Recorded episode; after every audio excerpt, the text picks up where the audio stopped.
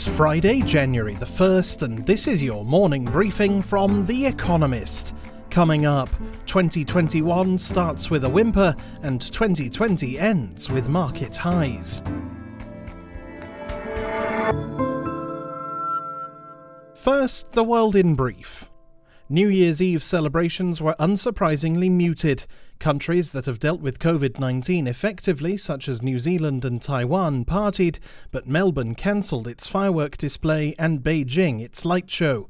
There were no throngs in Moscow's Red Square, nor pyrotechnics lighting up the Thames. Many perhaps were happy to see a miserable year disappear without fuss. After a roller coaster year, America's stock markets ended 2020 at record highs. The S&P 500 index gained 0.6% yesterday and 16.3% over the year. Markets elsewhere had more mixed days and years.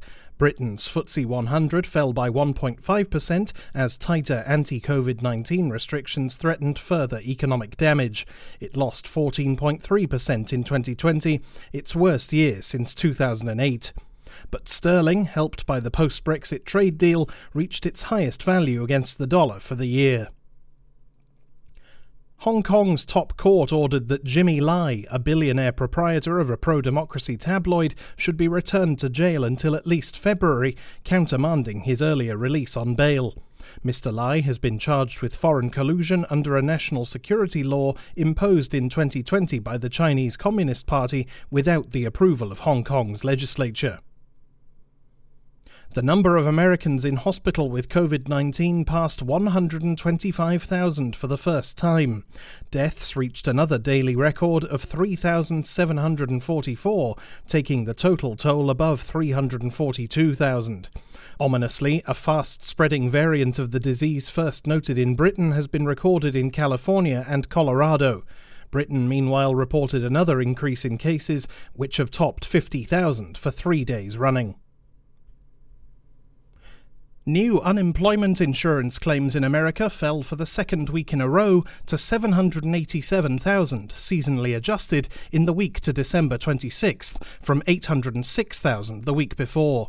Claims are nevertheless running at almost four times the rate just before the pandemic struck and are well above their peak during the global financial crisis of 2007 to 9 and Saudi warplanes struck targets in Sana'a, the capital of Yemen, which is held by the Iran backed Houthi movement. The strikes were a response to an attack on Aden airport in southern Yemen, targeting a new Saudi backed cabinet which killed at least 22 people. Yemen's Prime Minister Ma'in Abdul Malik Saeed accused Houthi militias and Iranian experts of involvement in the attack. And now, here's today's agenda. Come again, the year of deja vu. This week, Espresso looks ahead to the coming year. Today, culture. COVID 19 has played havoc with dates.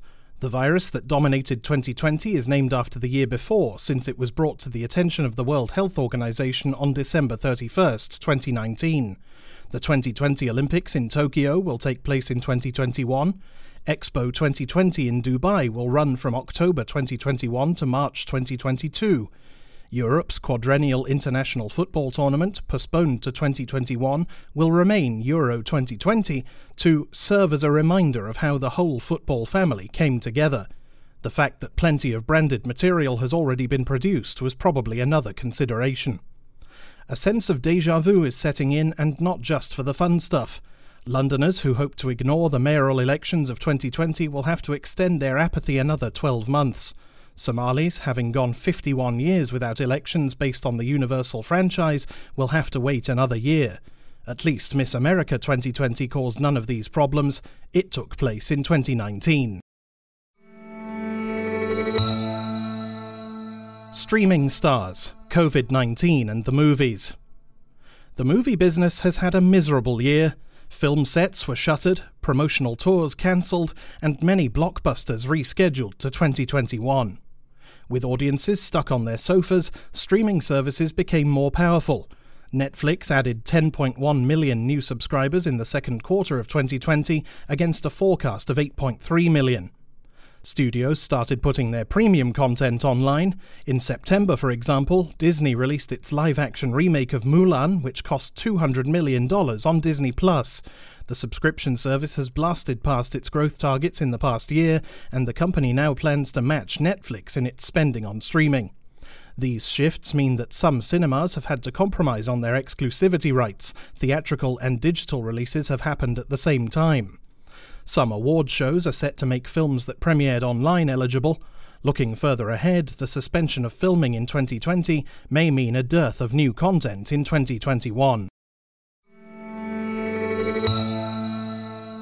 A new type of museum, the Humboldt Forum. The middle of Museum Island in Berlin has been a meadow, a parade ground, a Dominican monastery, a Prussian palace, and the East German parliament. In 2021, it will reopen in a new incarnation, the Humboldt Forum, a giant historical facade wrapped around a series of climate controlled, ultra modern exhibition galleries.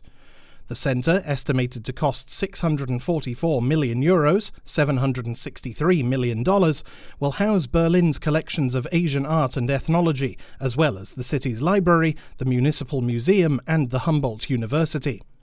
Many say the plan glosses over fascist and communist history while paying homage to the militaristic Prussians. More incendiary still are the ethnological collections. Germany has made great strides returning artworks seized by the Nazis, but has mostly ignored items looted during its African colonial period. But these controversies may yet be transformed into opportunities. Germany's experience as a federal state which manages by consensus should inspire the Humboldt Forum to become a great centre of cultural debate. Plague Plots COVID 19 Fiction Writing novels is a slow business, so stories inspired by the pandemic will mostly be published in 2021 and thereafter.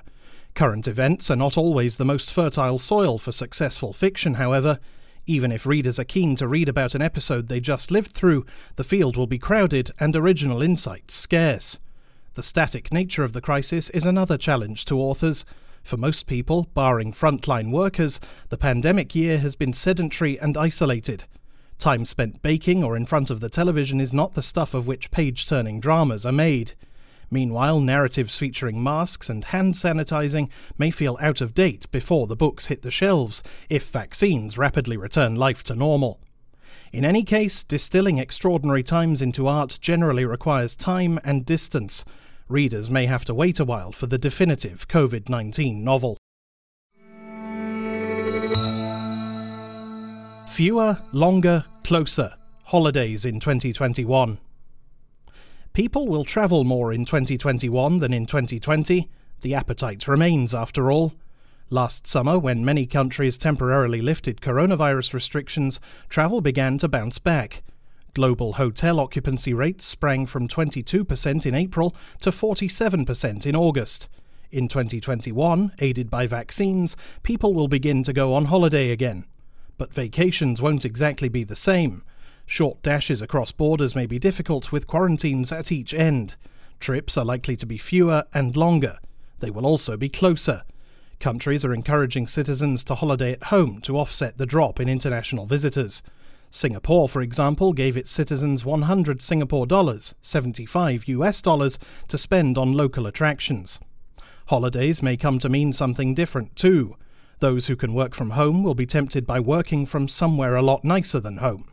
Travellers will get used to longer stays, more flexibility, and combining work with leisure. Finally, here's the quote of the day from Alfred Lord Tennyson, who died October 6, 1892. Hope smiles from the threshold of the year to come whispering, It will be happier.